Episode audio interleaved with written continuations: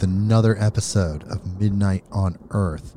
I'm your host, Jake Weaver, and we're here to bring you more knowledge, more lights, and more love.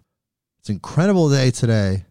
It's sunny in Oregon, and if you know about that, if you know what that means, you know it's a rare and beautiful experience. People are very happy.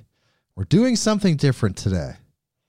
Normally on Midnight on Earth, we have a certain format. We have interviews with fantastic people, and we've been doing lecture episodes where we listen to enlightening and inspirational lectures from around the internet and various places, and we learn from them and we talk about them. Now we're going to introduce a new format for Midnight on Earth. It's always changing, it's always evolving. It's never going to be the same thing twice. Today, on April Fool's Day 2021, when I'm recording this, we are debuting Beyond the News. This is Midnight on Earth's take on the various strange and unusual phenomena out there, the news that is peculiar, UFOs, ghosts, all the things out there, paranormal news, all the things out there that just like Midnight on Earth embraces the cutting edge, the fringe. We're going to find those articles, we're going to find those recorded situations out there and aggregate them occasionally on these beyond the news episodes. So this is the very first one. I I hope you feel very lucky because you should because you're here with us the very first beyond the news episode of Midnight on Earth we're growing, we're changing, we're becoming something more than we were before. This is the goal of humanity. This is the goal of your personal experience, the collective experience, how you should do your work. So, this is what's happening right before your eyes. Midnight on Earth just keeps growing and changing. We're incorporating new ideas, we're trying new things and seeing what sticks. So, I'm glad you're here with us. And before we get into these incredible stories that I've found, that are out there on the internet and in various places, I need you to do a few things for me. First, follow me on Instagram at midnight underscore on underscore earth. That's the address I need you to follow me at. Go there, click the follow button if you haven't already. The numbers are going up. So some of you already have. If you haven't yet, please do that for me. It helps this podcast appear in other places on Instagram, it somehow activates their algorithm in such a way that places me around in places I wasn't before. So, and like I always say, it's not about me, it's about the guests, it's about what they put out there. So, I want that to be out there more. So, help me there. Spotify, follow me on Spotify, Apple Podcasts, Google Podcasts, wherever you go to find your podcasts. Please click the button that connects you with me so you get notifications when episodes premiere and things of that nature. Lastly, tell a friend, tell a relative, tell people that you know that love these type of conversations, these type of podcasts. They're very interesting. You learn from them and they're fun and they're funny. There's so much going on. Tell these people that you know. Word of mouth, it's so powerful. Tell these people that you know. Midnightonearth.com. Thank you so much, people. I really appreciate you doing that for me. I know I do this every single episode. I have to keep doing it because it gets it in your consciousness to do that for me. And then we grow together, and this podcast gets bigger and bigger and bigger. We have a special guest with us in this premiere Beyond the News episode, the one and only from Vital Force Herbs, ladies and gentlemen, Brynn Anderson. Will you say hello, Brynn? Hi, everybody. Yeah, I'm so glad you're here with us today, Brynn. You were just here with us last week when we did an incredible lecture episode about the goddess factor in world religions and how uh, the divine feminine shows up in various places. You were so generous to come back yet again because you're such a good cohort for me, a co-host. You're such a fantastic co-host. So you agreed to come back again and do this beyond the news episode in the same way. Just kind of be there with me, read these articles, talk about what we're finding, and see how you know we can uh, grow from that, learn something, or just laugh if it's stupid as hell. Yeah, I'm excited to check out this new format and see what these articles you've Well, you know, dug it's up. it's just things that fall in the frequency of midnight on Earth. I can see that from some of the titles. it's a laid back episode. You know, we're we're checking these things out together. We're having fun. It's funny, it's strange. We're doing it together. And it's new. So as the next Beyond the News episodes premiere, as they go year after year after year, episode after episode, they'll get better and better. And you'll remember this first episode and maybe it's terrible compared to the other ones. I don't know. I have a feeling it's just fine. But Brynn, how's everything with Vital Force Herbs? Just checking in with you real quick. Since last week, I'm sure not much has changed. Not much has changed. I am a few uh, jars further down the road in my current project. You're just But- pressing away. pressing away. You have Yep, pressing issues. indeed. But I can put them on hold for a minute to check out the wacky news of the world here with you. Epic. Well, I guess we should just go ahead and dive right in. We have a bunch of stories lined up, and we're just going to rip through them. We're going to talk about them. Maybe we'll get to them all. Maybe we won't. Let's just see how it goes. Here we go. Beyond the news. First one, right off the bat, from the International Business Times. UFO sightings in the U.S. surged during the COVID 19 lockdown. With more time in their hands, in their hands, I thought it was on their hands. Who's writing this crap? With more time, time in, in their, their hands. hands. I don't know anybody that has time in their hands. Okay. With It's new. with more time in their hands because of lockdowns brought about by the pandemic, people have been reporting more UFO sightings to authorities. According to the National UFO Reporting Center, New Fork, I don't know if I know that one. I only know MUFON. I don't know NUFORC yet. There has been a significant increase in the number of UFO sightings since the first few months of the pandemic last year.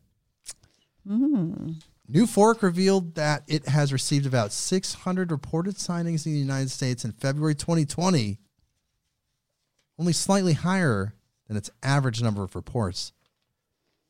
So, what are they complaining about then? Like, what are they saying? No, later look, read one more paragraph down. Oh, okay.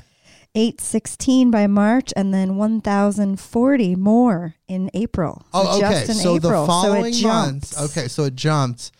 Average is about 454. They had about 816 by March, and then 1,040 by April. It seems like they're all there always, right? But then people are at home. They're not focused on whatever they're thinking about. They have some freed up energy. They're looking up. They're seeing chemtrails. They're seeing uh, UFOs more often than they did before.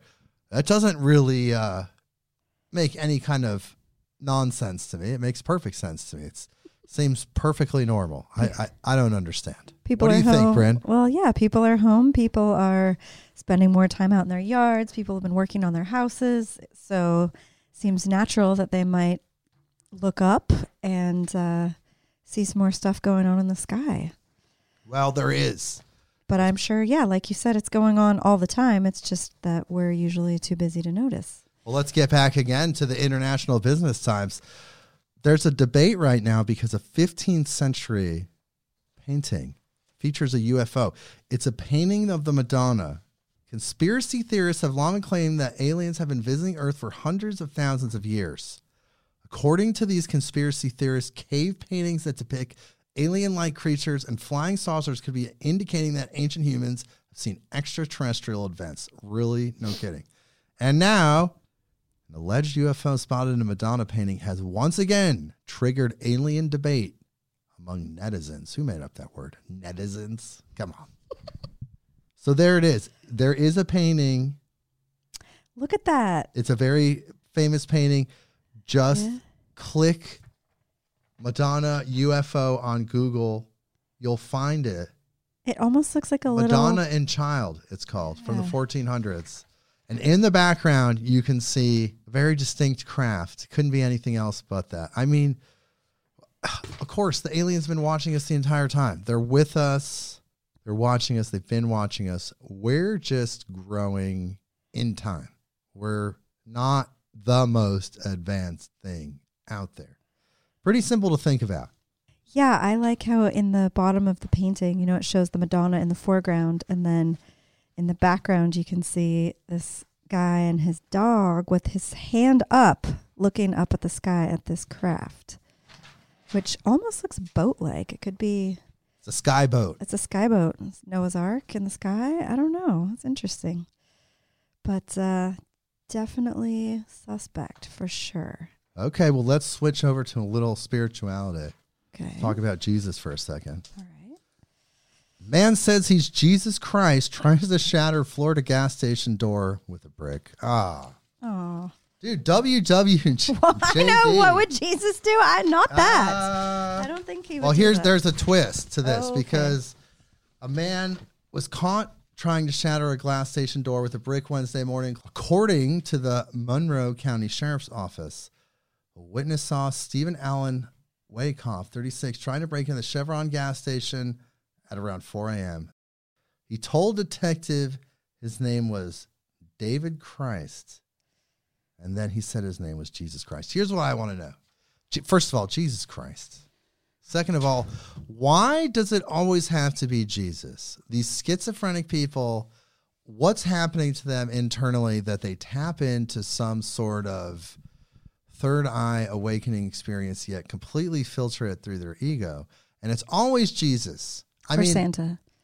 well, I mean, Sometimes. statistically, maybe some people out there, but statistically, it seems like all these schizophrenic people, they always fall back on the Jesus archetype. Why isn't it Buddha? How many schizophrenics are Mohammed?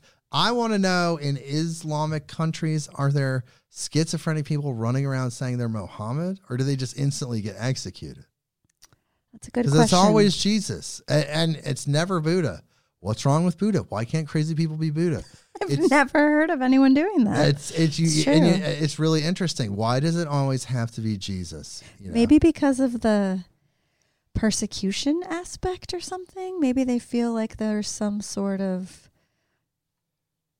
like you said, they're filtering it through their ego. Maybe there's some sort of like persecution and then they're coming back to save people, like in their mind of like, I don't know. I, I can't really. So they're the hero. They want to be the hero of their illusion, their movie, their life story. But it's always Jesus. I mean, why can't it be like Thor? You know? Like how many schizophrenic guys you see downtown that are like, I'm Thor. I'm Odin. you know, here's my hammer. And it's like a Home Depot hammer, you know? yeah, I don't know. You might have to dig into that further. I'm not sure. Well, speaking of digging, Okay. Uh, let's Uh-oh. talk about how some remains were found re- recently. It's pretty interesting. This comes from where does this come from? The Hans, India, first century BC Buddhist remains found in Guntur. Somebody did some digging. Buddhist remains belonging to first century BC Buddhists have been surfaced while digging the foundation of Babagani Ashram at Vaikunathapuram in Taluru Mandal of Guntur district. And if I said that wrong, I'm sorry. Based on the information provided by the ashram officials, Dr. E. Sivan Buddhist archaeologist and CEO, CEO of Cultural Center of Vijayawada and Amaravati, visited on Monday and examined the remains. He noticed a conical cup of ball polished ware inserted into a red ware stand of the Iron Age. Pitch shreds of red ware, terracotta tiles once covered the roofs of the Buddhist viras. So they found him. You know, he's uh he's he's a Buddhist. He's found he was dug up. You know, they're finding these people. They're out there. First century BC proves that Buddha, I mean, we already knew Buddha was before Jesus, right? So could Jesus be like the the Jewish version of Buddha? I mean, if you have this figure that's similar in behavior, similar in actions, and it's after I don't know, like who who started what and when. Here's something that I think is interesting. It's very topical. Okay. I'm sure you all heard of the shoes, the satanic shoes that the rapper Lil Nas X created with a company called MSCHF with a bunch of missing letters. They weren't actually made by Nike, so they custom made the shoes. They made 666 pairs and they had the quote from Luke 10:18 about Satan's fall from heaven. So then they priced it that way. They were $1,018 a pair. They sold out in seconds. All 666 shoes. So they made close to a million dollars. Man is Nike pissed because they feel like it makes them look bad. They are saying they don't release the shoes, they didn't design them, they don't endorse them. What do you think. Brynn? So, was it put out originally that they were by Nike? It was very much put out that they were oh, they do have by a Nike on them. Look at that. because they're custom Nikes, and they actually put a drop of blood in each Yeah, what's up with shoe. that? Well, somebody put a drop of blood in the little liquid Where's pouch, and then they resealed it. It's in from the air pouch. whose blood is it? The guy from the shoe factory. Great. So that's what uh, that's what's going on with that. I'm so sick of this crap. I'm so sick of the feuding polarities. Okay. That's all it really is. Let's talk about feuding polarities because you have these people, they're super hung up on Jesus. They're super hung up on Christianity. They get kind of closed minded. They throw up the blinders. They cut off the mystical stuff. They cut off some of the contradictory stuff. They get very focused on it. And then you have the people that are grown up and that, that are born in it, like Lil Nas X. He was a homosexual. He is a homosexual, so he feels very repressed. He felt tortured. He felt like he was taught to hate himself and not just embrace his homosexuality as he should. And because of that, he lashed back at the religion he grew up in.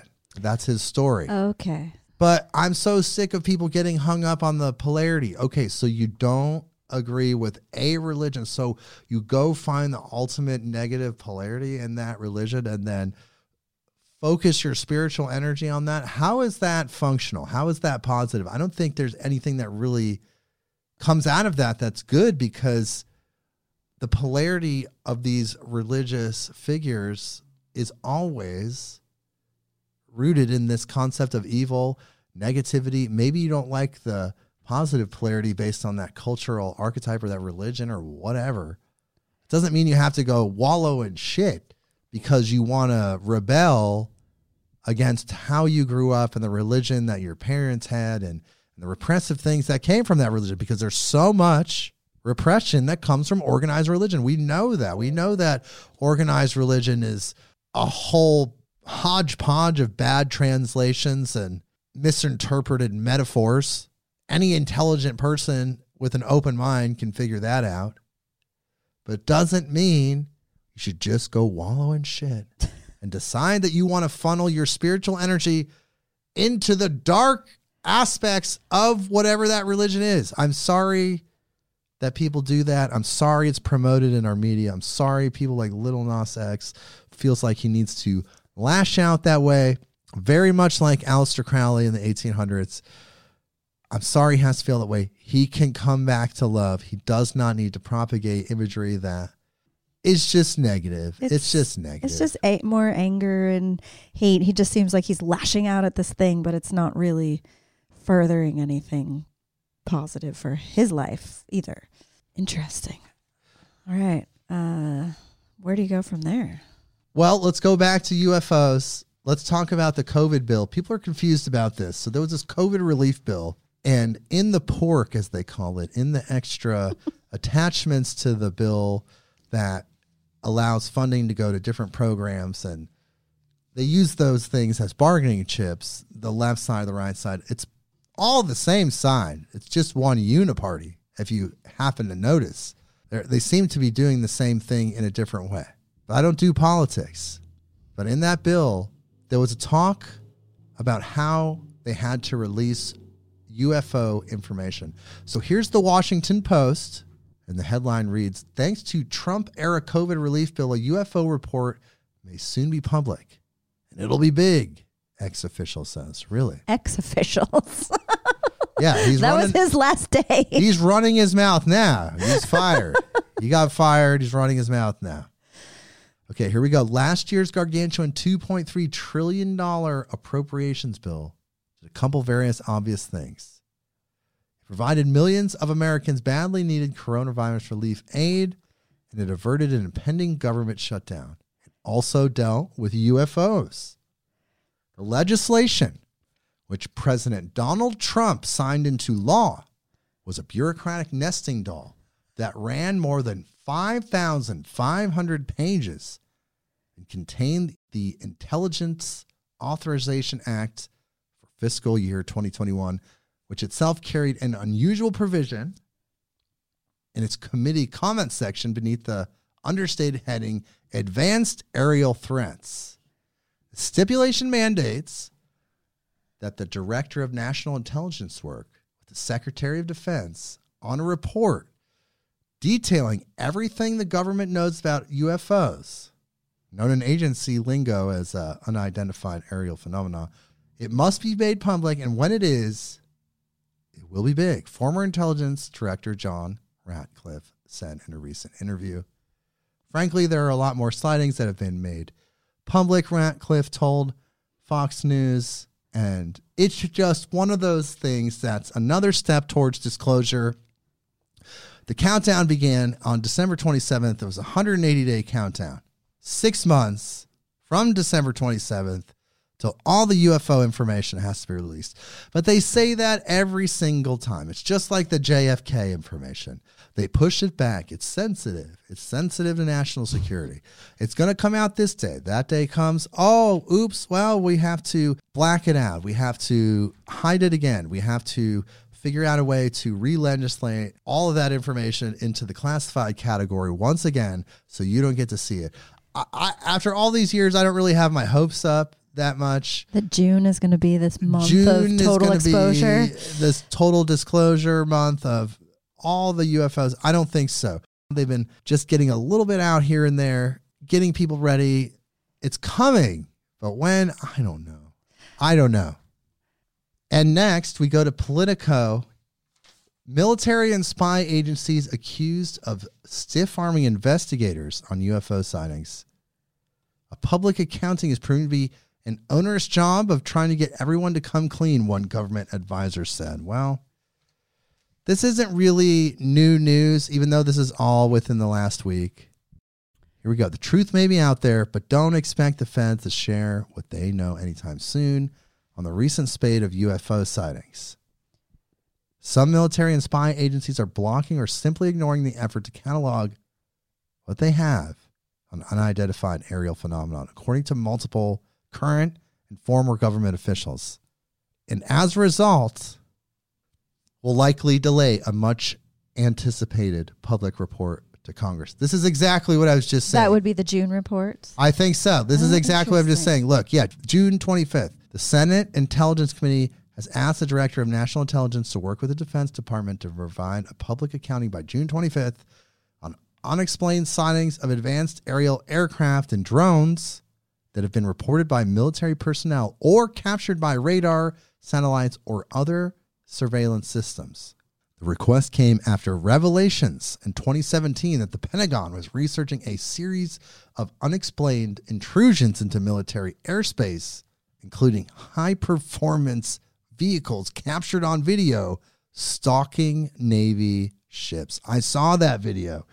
You've seen that video, I believe, Ren, where you, they watch the high speed craft skimming over the ocean and they released that in about 2017 Uh huh. Yes, I do remember that. and you hear the pilot's voice. He's cursed. I was like, "Whoa, my Whoa, god!" what's going on? Yeah. Mm. yeah, that one. Uh, that seemed to be the watershed. It triggered a bunch of really interesting, uh, really interesting stuff. Well, they have a new drug now. Guess what it does? what? It regenerates Anyone's guess. your lost teeth. Oh. This is from Eureka Alerts. I don't even know if that's a word, but it's a website. .org. EurekAlert.org. New drug to regenerate lost teeth. The tooth fairy is a welcome guest for any child who has lost a tooth. Not only will the fairy leave a small gift under the pillow, but the child can be assured of a new tooth in a few months. Same cannot be said of adults who've lost their teeth. That's sad. I know. What a, s- what But a new story. study by scientists of Kyoto University and the University of Fukui, however, may offer some hope. The team reports that an antibody for one gene, uterine sensitization associated gene 1, oh, I know that one, USAG1, can stimulate tooth growth in mice suffering from tooth agenesis, Ag- congenital condition. Interesting. So now they're saying that they have the ability to grow teeth back by suppressing the USAG1 gene. Here we go. It's one of the doctors. We knew that suppressing the gene benefits tooth growth. What we did not know was whether it would be enough, but it was. And it's growing. Look, let's lose some teeth. We'll grow them back. If my teeth get too dirty, I can just knock them out. I'll get some of these mice teeth. Let's repress those genes. So then there's that. So there's the tooth. How about BBC News? Psychedelic therapy could reset depressed brain. We've had some guests on that have talked about psychedelic therapy, Psychedelic Society of Portland. Of course, Ken Babbs, legendary psychedelic guy. But here we go. This is from BBC News. A powerful hallucinogenic drug known for its part in shamanic rituals is being trialed as a potential cure for depression for the first time. Participants will be given the drug DMT, followed by talking therapy. Isn't that like what a podcast is? It is hoped that this could offer an alternative for the significant number of people who don't respond to conventional pills for depression. I don't respond to conventional pills for depression. Give me the DMT. Psychedelic assisted therapy might offer longer term relief from symptoms, some researchers believe. A growing body of evidence indicates other psychedelic drugs, particularly alongside talking therapy, are safe and can be effective for treating a range of mental illnesses. This will be the first time DMT is given to people with moderate to severe depression in a clinical trial. Wow, this is really awesome. Look, we know that DMT is a very powerful substance. It's in our brain. When we come into this earth, we're tripping on DMT. It's activated in our brain. When we're dying, we die. It's also activated. When we're dreaming, it's activated. So sometimes there's these portals that open up. People talk about being abducted during childbirth. by aliens, by childbirth. So now, of course, DMT is being given to people that are suffering from depression. Let me tell you about my experience with DMT and depression. I've noticed that if you take a little bit of DMT, that not the vapor pens that they have now, but just the orange kind of salty synthetic but very pure but in that salt kind of crystalline form you just take like a couple little salt kernels like a few salt kernels like not even really that much not not a lot. And you sprinkle it on some cannabis. And you just take a couple tokes. I mean barely any dmt here but it's just enough to open you up. And it instantly whacks anxiety. It's really good to get out of those depressive frequencies. It waxes depression instantly. So it only makes sense that this is one of the drugs that they're uh, testing. What do you think about that, Brynn? I think it's pretty phenomenal. Um, first of all, because it's not a drug; it's actually just a component of the human brain. Right, and I probably other word drug. animals' Yeah, it's, brains it's as well. It's all Um, over the place. As they're in saying, nature. it's a spirit molecule. I mean, it's it's an essential part, I think, of our connection to the spirit world. And so to use something that takes you back to yourself without all the layers that you know you've put on yourself that society has put on you that you know religion morals what whatever all the things you've grown up with um, that have sort of encased you in whatever troubles you have and you're able to just go back to the source and see yourself without all that. And i think it lets you step back a little bit and be able to process it in a different way and it seems like the depression drugs are more of a band-aid of symptoms rather than a getting to the source of why you feel the way you do and resolving it. So I think it seems pretty awesome and it's right on the heels of uh, psilocybin for therapeutic depression use and PTSD as well. So, which makes sense because those are really just the mushroom forms of DMT. Um, so, yeah, it looks like uh, they're following a golden thread there, looking at a new way of um, helping people's mental health. It's pretty cool. Yeah, I think it's hitting that core space. When you're taking a substance like DMT, you're going right to the core, the source, and you're strengthening that connection with the source frequency. So it seems like that would be the most healing situation. And speaking of dreaming, this is from Science News. Let's segue into the next article. Science News, this is at sciencedaily.com. Real time dialogue with a dreaming person is possible. Dreams take us to what feels like a different reality. They also happen while we're fast asleep. So you may not expect that a person in the midst of a vivid dream would be able to perceive questions and provide answers to them. Oh, yeah. Well, what about Edgar Cayce? But a new study reported in the journal Current Biology shows, in fact, that they can. We found that individuals in REM sleep, REM, not Michael Stipe, but you know, a REM sleep can interact, rapid eye movement sleep can interact with an experimenter engaged in real time communication, said senior author Ken Paller of Northwestern University. We also showed that dreamers are capable of comprehending questions, engaging in working memory operations, and producing answers. Wow. Most people might predict that this would not be possible, that people would either wake up when asked a question or fail to answer, and certainly not comprehend a question without misconstruing it. While dreams are a common experience, scientists still haven't adequately explained them. Relying on a person's recounting of dreams is also fraught with distortions and forgotten details. I know, even dream journals are, you don't get everything. So Paller and colleagues decided to attempt communication with people during lucid dreams.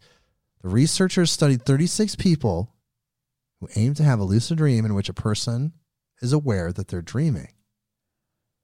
The paper is unusual that includes four independently conducted experiments using different approaches to achieve a similar goal.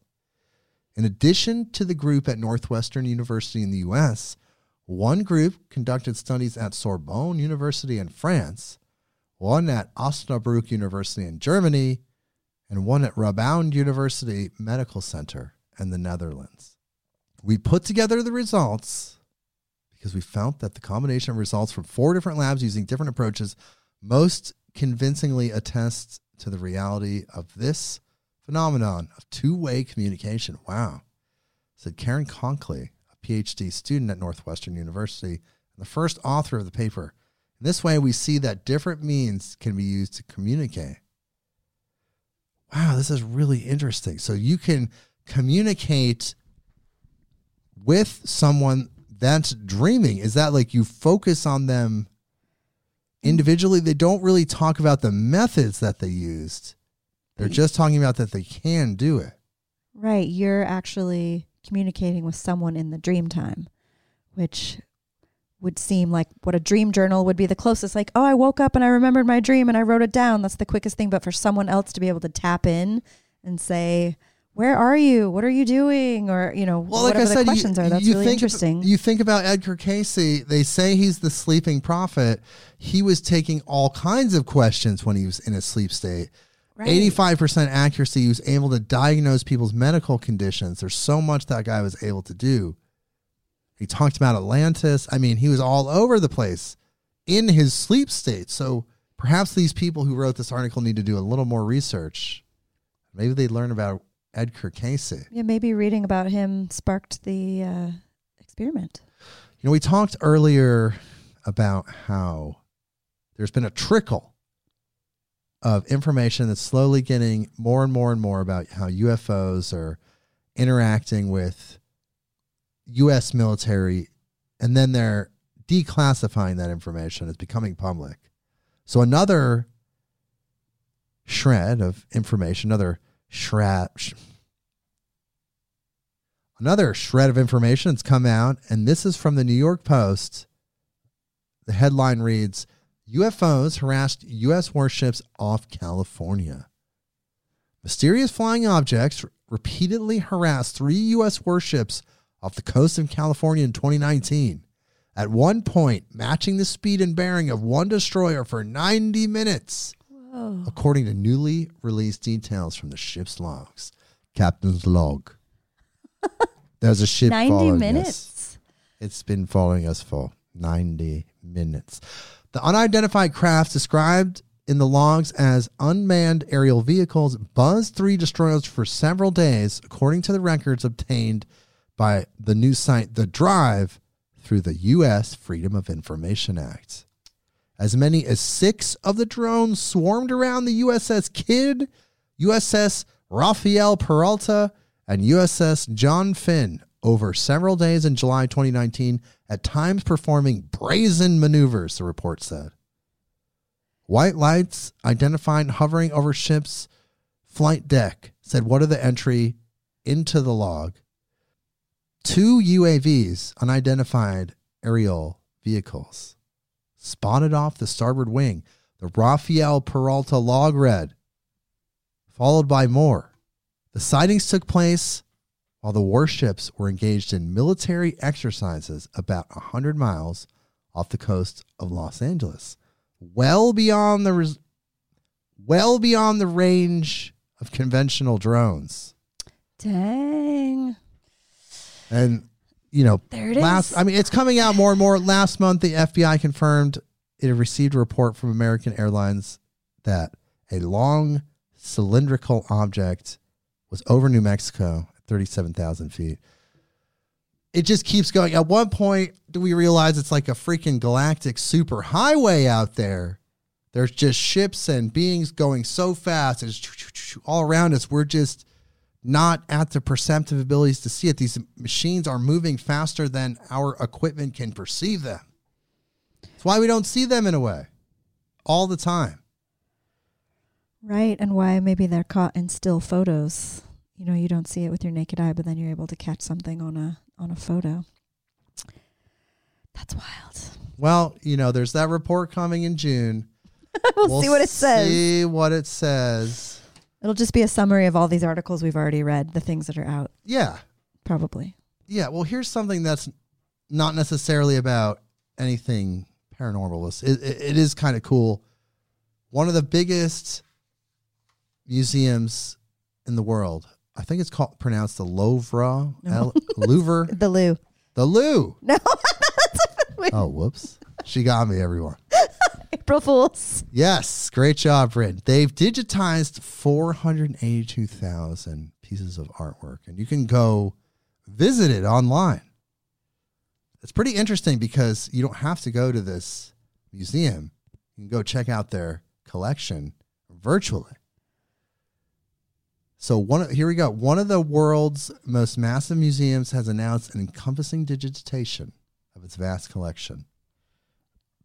The Louvre how do you pronounce that word? It's dusting off its treasures, even the least known, said Jean Luc Martinez, president director of the Musée del Louvre, in a statement on Friday. For the first time, anyone can access the entire collection of works from a computer or smartphone for free, whether they are on display in the museum, on loan, even long term, or in storage. Wow. So they went through and digitized everything, even what was in storage. I know uh, a lot of museums, I mean, really, there's only like 10% of what they have that's actually on display at a time. So you can see the other 90%. That was, that's uh, pretty incredible, actually. Yeah, it's almost incredible as the next article that we're about to this could say. be more incredible, actually. Living robots. Oh my god. I gotta, I gotta take a breath after that one. I have tea here. I have something I'm smoking. I'm gonna smoke this. Hold on just one second, people. And we'll go to the next we're gonna go to the next article. NewScientist.com. Living robots made from frog skin cells can sense their environments. Isn't that amazing? The robot frog skin cells. Here we go. They're called xenobots. A microscopic living robot that can heal and power itself has been created out of frog skin cells. Xenobots, named after the frog species Xenopus laevis, the cells come from, were first described last year. Now, the team behind the robots has improved their design and demonstrated new capabilities.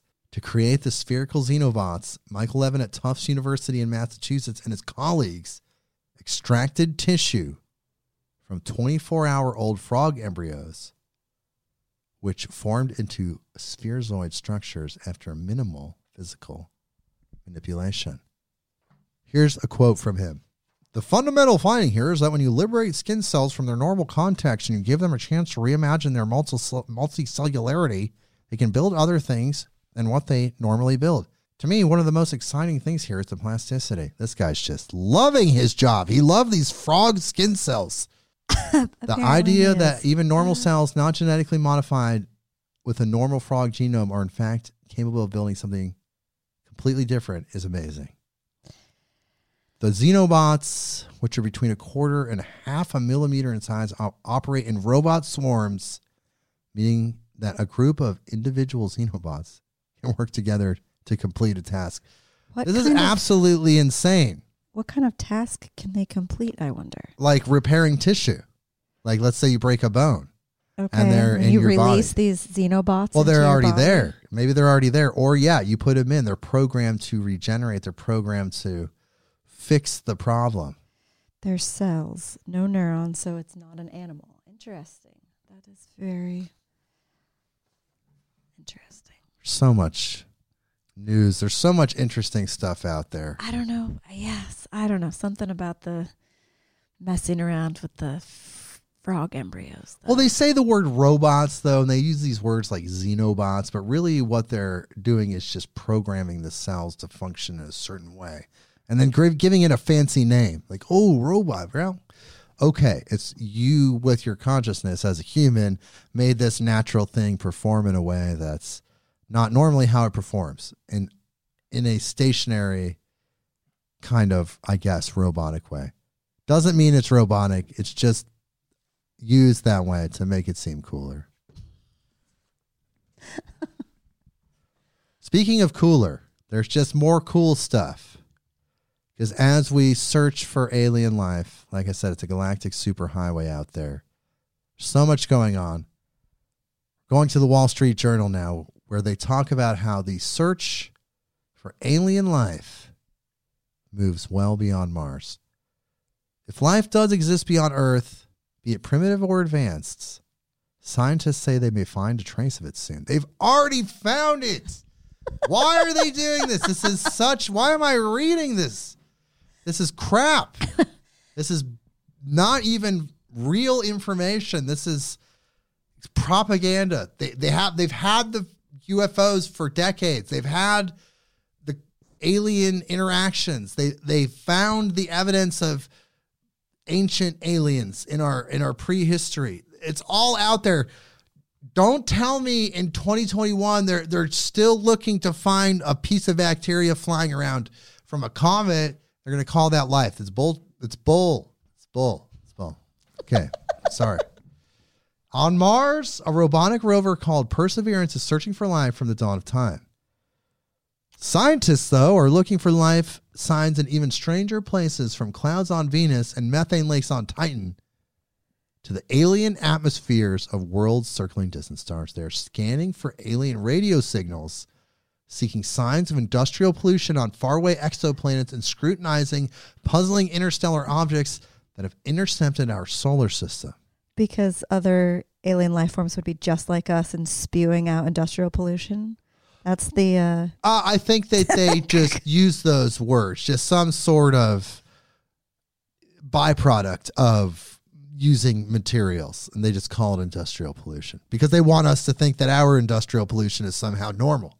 That's all out there in space. There's aliens. Look, they got factories. It's industrial pollution. It's normal. Shut up about how it's destroying the environment. Shut up about how it's causing male birth rates to decline and and and sperm cell counts. Shut up about industrial pollution. It's all over the universe. it's all over the universe, you simple human. Okay, it's a galactic superhighway of junk and industrial pollution out there. Get with the freaking program. Here we go. Here's a quote from Seth Shostak about it. Very famous guy. Talking about looking for life, even intelligent life, this may be the special time, says Seth Shostak, senior astronomer at the SETI Institute, a nonprofit in Mountain View, California, that searches for intelligent beings. We have the technological capability to find life on other worlds, and that ability is improving. I bet with technology. Now, here's the kicker, guys. Think of all the different things that are out there, all the different problems that we're facing in the world. Listen to this statement. To advance its search for primitive life, NASA is preparing a $4.25 billion mission to Europa and Jupiter for launch in 2024 or so to study whether the moon's frozen oceans and ice volcanoes are favorable for alien biology. In 2027, the agency plans to send its $1 billion Dragonfly mission to a moon of Saturn called Titan to analyze its lakes of liquid methane. We think Titan has all the ingredients for life, says planetary scientist Sarah Horst at Johns Hopkins University, who studies alien atmospheres. $5.2 billion total to see if there's methane on Saturn's moon. I, okay, look. People, I love scientific advancement. I want humans to advance. I want the knowledge that's out there. I want us to improve. I want us to grow. We can take that 5 billion and spend it on other things. I don't need to know if there's methane in the ice on Europa right now. Let's fix homelessness. Let's f- make sure that all of our brothers and sisters of the human family, all of our non binary family members, every human being, let's make sure we're all taken care of. $5 billion to shoot some stuff off into space to find methane. I'll give you all the methane you need. Give me $4.25. I'll give you some methane. You don't have to find methane on Give it to 'em. Europa. Like it's okay. We it- it's okay if bacteria is making methane on Europa. We'll figure it out later. It do, we don't need to spend that five point two five billion dollars on that right this second. Can we move on to a different thing? Is there something else? Well, it just makes me think about how when people want to avoid their issues and problems, they look outward and go far out, and everything starts at home and within. So yeah, we could fix some things on our Five billion planets and maybe Five worry about the billion. methane on some moon so many miles away later. Five hundred bucks, like five hundred bucks is my cutoff. That's your Like, cutoff. That's it. You know, can't get do one it for of five those. hundred. Get one of those like rockets that they strap a GI Joe guy to, and they just like take it off into space. Shoot that thing towards Mars. Five hundred bucks will do a good rocket. Have a little camera on it. Five point whatever billion dollars. People, come on, think about that for a second. And here's another thing I want you to think about. Every day they just create new things. They, there's over 500 planetary objects in our solar solar system. Our solar system. Think about that for a second. In our solar system, there's over 500 planetary objects. Some of these planetary objects, these dwarf planets, are ones you've never heard of, and they have moons. You didn't even know this. There's more than nine planets. There's over 400, close to 500 planetary objects in our solar system. Our solar system. Meaning they're orbiting our sun. Yeah, they're floating around. There's there's there's huge huge planetary objects, but you were always told What were you always told? You were told that there was nine planets. Or eight, depending on which year you were told. And yeah, uh, depending on when you were born, it's eight planets. It's absolutely right, Brynn. So they come up with new stuff all the time. And you learn new things. And as we progress as humans, we we learn more. So here's one more thing that is new. Now they're saying that there's another planet inside of Earth. So this is both from popular mechanics and the observer both wrote articles about this within the last couple of days. Let's start with popular mechanics version of the story. Their headline reads An alien world might be hiding inside Earth, study says. Dense spots buried deep beneath the surface might actually be chunks of an ancient planet. In new research, scientists speculate that Earth was formed by a Mars sized rogue planet known as Theia, T H E I A, Theia. They already came up with a name for it. Like, how did they, who, who got to choose that? With identifiable bits of an alien planet still found in Earth's interior.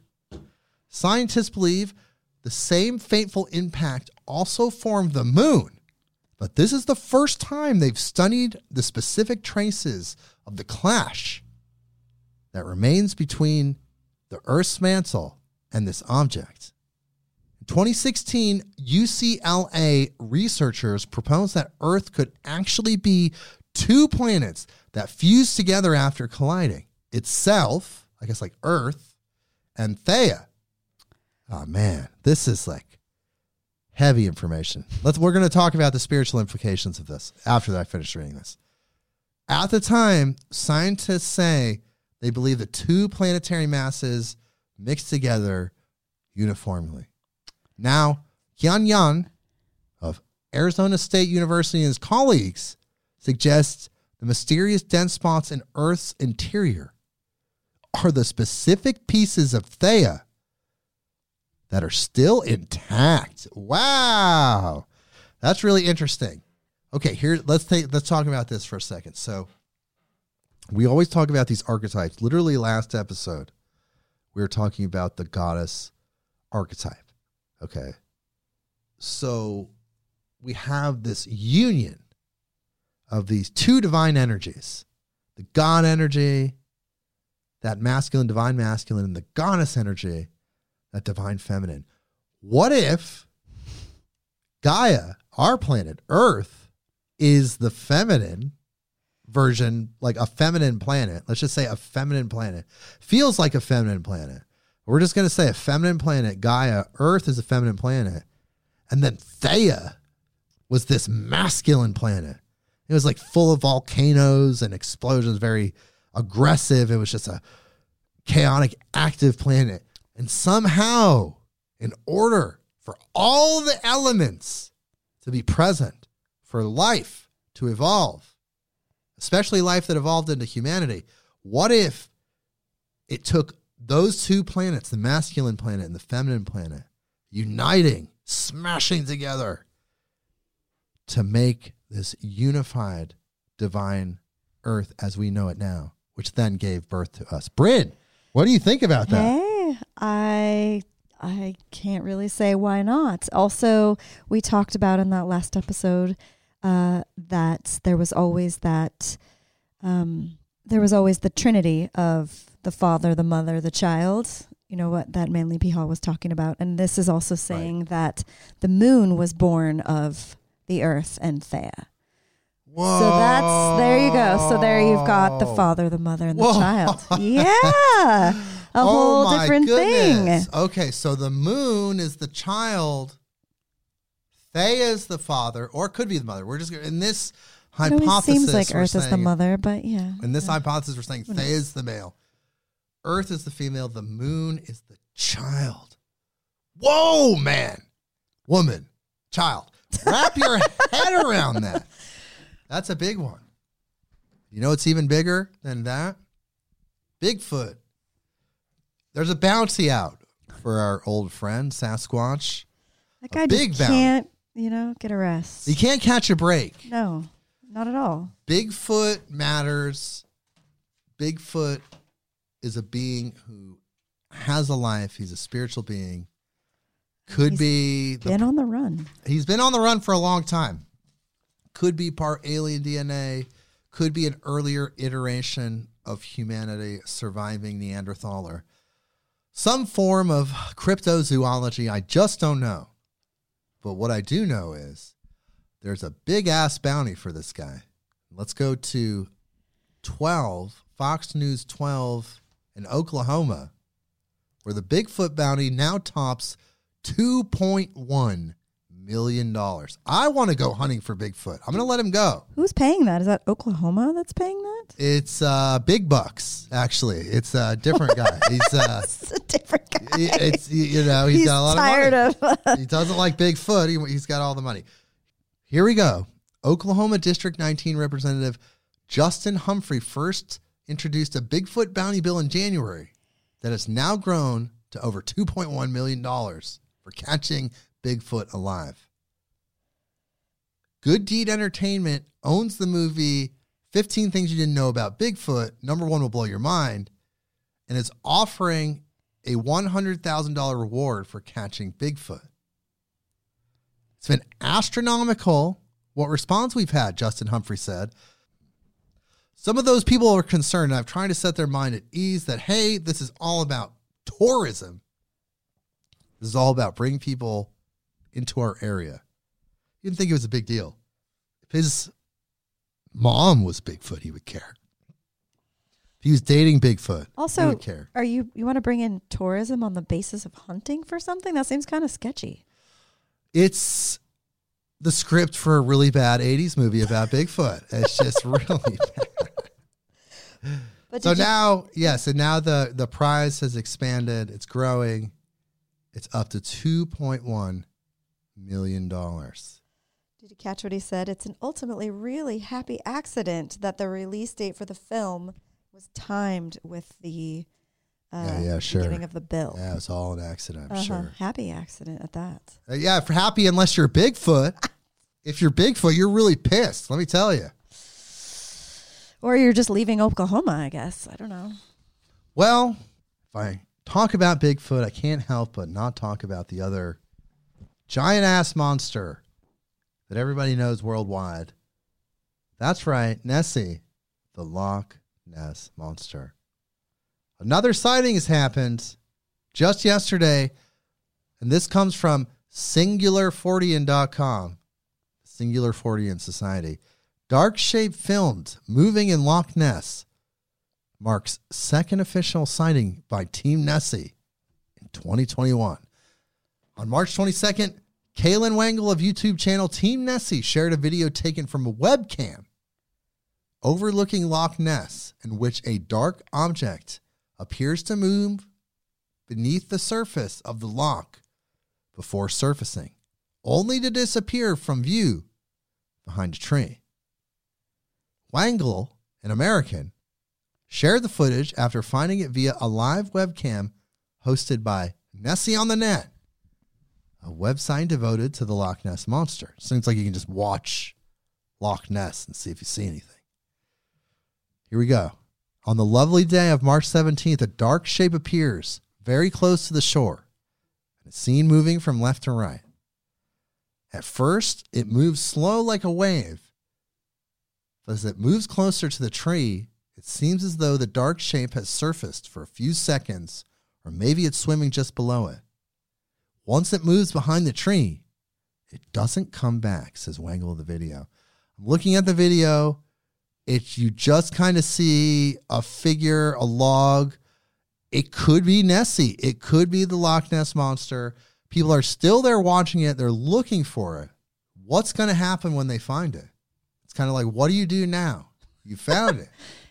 Now there's nothing to do. There. uh, What do you do? So interesting, though. More Nessie sightings, more Bigfoot sightings going along with the UFO sightings, perhaps, in these last few months. People are just home and they're looking at stuff. Imagine that happens when you look well, at they're stuff. paying. Dang! They're paying attention to things that they normally wouldn't have. They're paying attention to the outside world. They're not caught up in the grind, the daily grind, their hustle, whatever they're doing to achieve a better world for themselves and those around them. They're taking a minute to breathe and they're looking out their window. They're seeing Bigfoot. they're seeing the Loch Ness Monster. They're seeing UFOs. They're seeing all the things that have been out there the whole time, people. They're already been out there. COVID's just slowing everybody down. Slowing everybody down just a little bit. Not like getting them stoned, but just slowing them down a little bit. Speaking of getting stoned, here's the interesting piece of good news. We we've had some marijuana activists on. Paul Stanford, Will Grinnell. I consider myself a marijuana activist because I enjoy marijuana. It makes me feel spiritual. I enjoy smoking it. Enjoy eating it. I enjoy uh, smearing it on my skin. I, I, I, what else can you do with it? I don't know if they have a suppository. I haven't tried that. Don't know if I will. But the good news is this is from businessinsider.com. New Yorkers with previous marijuana convictions will have their records wiped clean under the new legalization law. All right. Hey, look at that. New York governor signed a law Wednesday that legalizes marijuana use for adults. Yay! It allows for adults to possess up to three ounces of marijuana in New York. That's pretty amazing. So if you have criminal records, you're going to get expunged. The criminal records of people previously convicted of marijuana related crimes in New York will be expunged under a new law passed in the state. The New York governor signed the bill into law on Wednesday, legalizing marijuana for adults across the state. The new law will allow New Yorkers to possess three ounces of marijuana or less and will let them grow up to three marijuana plants at home. Anyone previously convicted of marijuana possession under the now legal limit will have their convictions expunged and they will be resentenced, according to ABC News. So, what happens when they get resentenced? Like, they got to go through the whole process? So, they're getting resentenced? Well, sir, you need to do something else now. I don't know. I can't, I, I don't even know what joke to make about that, but I'm just cool. glad. Their records will be expunged. Well, the I- resentencing, that's yeah, interesting. New I don't York, know what that means. Holy cow, New York, three plants. It's cannabis will change the frequency of humanity. If cannabis goes worldwide, legalization, if there's cannabis worldwide legalization, it will change the collective frequency of humanity. That's why they've beta tested legalizations first in the States, in America, and then expanding it, and slowly it will be the entire country, but not for a while. Because they wanted to see how it would affect the collective consciousness. And by they, I mean they. You know who they is. don't pretend you don't know who they is. I'm not going to tell you who they is. Go look it up. But I think that those people, the people calling the shots on the bigger picture aspects of human civilization, they wanted to see how it would affect collective consciousness. Would it turn everyone into a psychedelic hippie? Would they continue on with their lives? How would it affect the programming? And it didn't seem to have a profound effect on the amount of programming and how the programming takes. The programming that's coming from media and Hollywood and the outside world, the outside corporate material world, society, culture. They're feeding you this. They wanted to see what would happen. And it didn't break the conditioning, it didn't break the programming. People still moved forward. So they're slowly, slowly, slowly turning the valve towards complete legalization. All the while watching and waiting and checking to make sure that whatever frequency shifts happen, that they can manage and mitigate anything that may disrupt whatever their grand plans are. But if it goes worldwide, it's going to be unstoppable. It's going to unlock higher frequencies of perception within the human that's on Earth. Oh, that'll be refreshing. Yeah, that'll be fun. What do you think about that, bro? I think that sounds great. Sign me up. I think worldwide legalization sounds great. Legalization in the states and the country sounds great. I don't think people should be persecuted for smoking cannabis. Well, how do you So- think it's going to affect people's frequency? How do you think it's going to affect people on a deeper level?